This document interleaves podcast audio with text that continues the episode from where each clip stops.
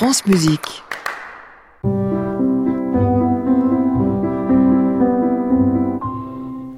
Elle est là, même à J-3 avant Noël. Nathalie Moller, euh, faites passer Noël, justement. Et oui, Noël. Et aujourd'hui, je vous propose de partager un peu de cette magie de Noël avec les enfants de l'hôpital Necker, un hôpital du 15e arrondissement de Paris.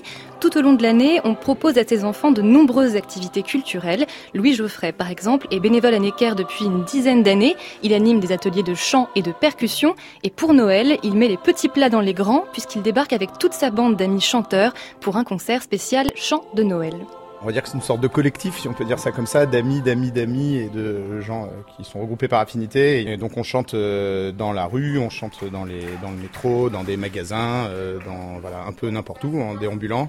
Et on chante aussi à l'hôpital avec les enfants. Si, c'est un piano. Ça, c'est quoi Une guitare Ouais, c'est une guitare. Est-ce que vous savez les différents modèles de guitare qui existent? C'est quoi? Guitare électrique Ouais. Alors vous l'entendez, Louis, il fait participer les enfants, il les fait chanter, intervenir pendant le spectacle, il leur présente les différents types de voix, les instruments, et le moins qu'on puisse dire, c'est que ça fonctionne. Alors il y avait euh, des enfants qui nous donnaient des notes et qui étaient très contents. Donc à la fin on a eu 20 sur 20. Donc voilà, c'était très sympa, c'est marrant parce qu'il y a comme ça des fois des sortes de bouts d'école euh, qui ressurgissent de manière humori- humoristique. Et et donc ça c'est très sympa. Donc c'était un peu la spécificité de ce soir, c'est qu'on a eu 20 sur 20 à la fin de notre prestation. Et ce 20 sur 20, Jean-Baptiste, il est bien mérité parce qu'il faut la créer, la bonne ambiance. D'abord, des enfants qui peuvent assister au concert, il y en a peu, une petite dizaine seulement, tout simplement parce que tous ne peuvent pas sortir de leur chambre. Et puis pour certains, au début, ils préfèrent rester sur leur portable, faire complètement autre chose. Mais au final, ça marche. La magie de Noël, comme on dit, fait son effet. Et parmi tous ces chants, il y en a un qui cartonne, c'est, vous avez une petite idée? Je sais pas, petit Papa Noël. hein? Exactement, Petit Papa Noël. Ce qui m'a plus aimé, c'est, c'est Papa Noël. Le chant du euh, Père Noël et le chant en, en espagnol.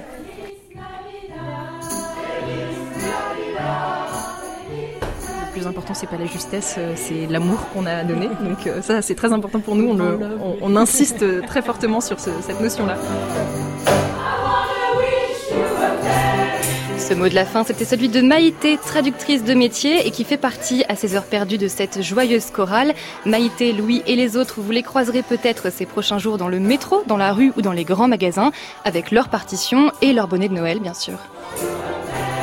En tout cas, si on habite à Paris, merci Nathalie Moller. Reportage à retrouver aussi sur francemusique.fr, le premier site francophone dédié à la musique classique. À réécouter sur francemusique.fr.